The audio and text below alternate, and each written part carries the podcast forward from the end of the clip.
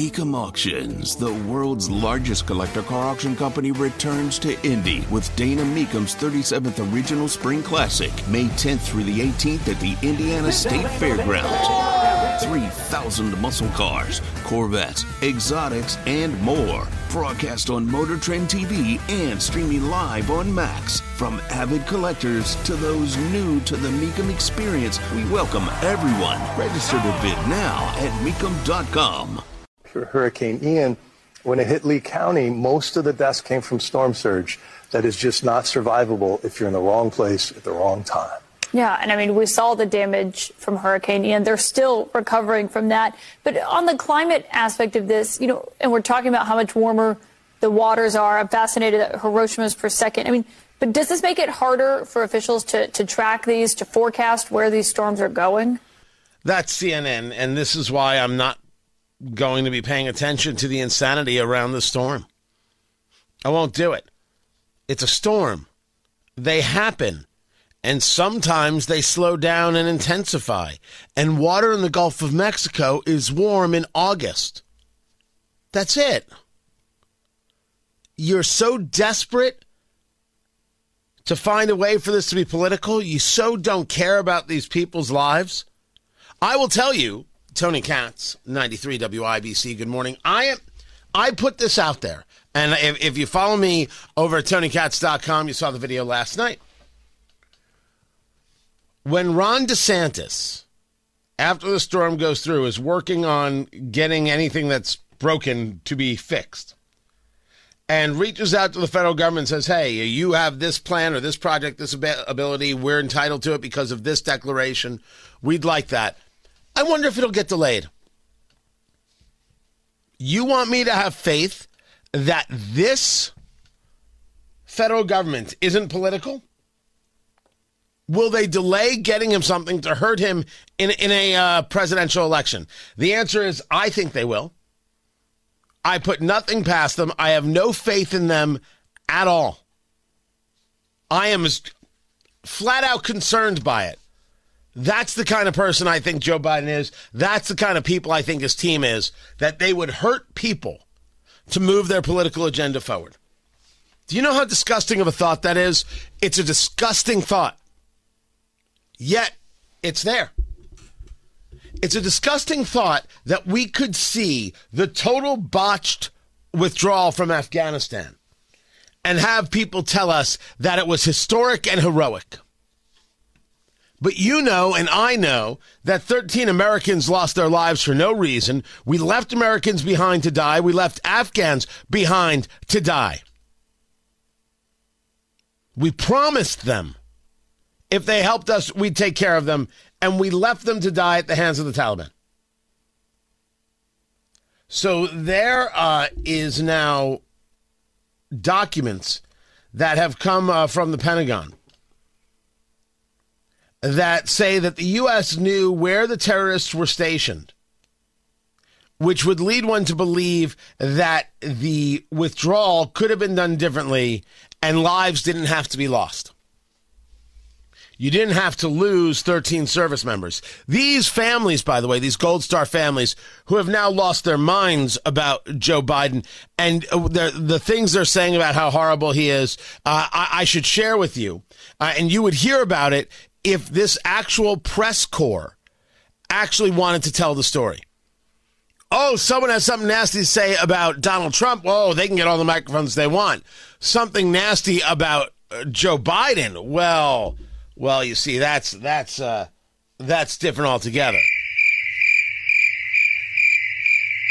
You get the point. It's an unserious group of people. It's unserious. If the Indy Star can do day after day coverage of a library in Fishers, but not note the destruction happening in Indianapolis. Exactly what kind of newspaper is this? It's not a newspaper. It's it's it's a it's a narrative pusher. It is selective in their reporting and they select only things that help a certain political party and only things that attack another political party. It's not reporting. They're not reporters. They may have reporters who work there because you got to get the job where you get the job. But as a paper, as a process, nope. What are you going to do? Argue it with me? The facts are right there in front of them. Intelligence officers at the Kabul airport knew that ISIS K was staging in a hotel two to three kilometers west of the airport. According to the documents, as reported by News Nation, Lieutenant General Chris Donahue reached out to the Taliban to ask them to conduct an assault on the ISIS targets at the hotel, but the organization chose not to engage. And it was at uh, during this that the U.S. had to rely on the Taliban for security at the airport. Well, how in the world did we get to the place where we were relying on on the Taliban for security? Well, Trump tried to set a deal. Oh, you can discuss that from now until the end of time. I don't mind you discussing it as long as you discuss the the the concept in its totality. Everything's okay. Not cherry picking. That that's not going to work. You're the United States military. You choose when and how you leave, and you choose how many guns are pointed at the enemy at all times. Well, Trump signed something meaningless. Joe Biden was the president of the United States. He's the commander in chief. Do what you will. It wasn't a treaty. He signed something. He said he would do this. He promised that. You're the president of the United States, and protecting American lives is job one. Point your gun at the enemy. They'll wait for you to leave.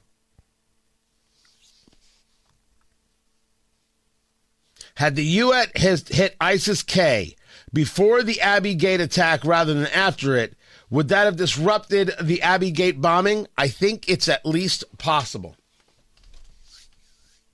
So, so it's um, it is only uh, proper to remember what Joe Biden did, what Lloyd Austin did, what it is uh, that the State Department under Antony Blinken did.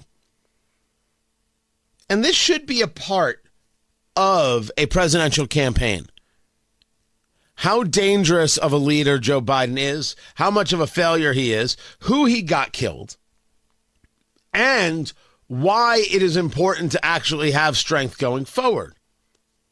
Now, uh, many of these candidates will have an issue if they say you want to have strength, but you don't believe in supporting Ukraine from Russian aggression, and you're okay with Russia being on the doorstep of Poland. See the counter there? I, I recognize that that's it. I, as a candidate, wouldn't have that issue because I'm fine with supplying Ukraine all the bullets. I just will not supply them with retirement incomes. That can't be allowed. But bullets? Absolutely. That, no question. And I find myself in more and more disagreement with the with the Tucker wing of well, we have no reason to be there whatsoever.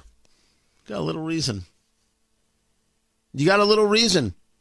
Because as we talked about those treaties, when Russia decides to knock on Poland's door, is that what you want? Better Ukraine be there than not. I'm just discussing strategy. Nothing more and nothing less. I never said troops. I never said no fly zones. Bullets? I'll pay for bullets. I accept the fact that we might disagree or might not but I'm not paying for anybody's retirement fund. I don't. Re- uh, I, I. I don't pay for economic assistance. No, no, no, no, no. I pay for bullets. You go out and win. Then you take care of your economic assistance. You take care of it.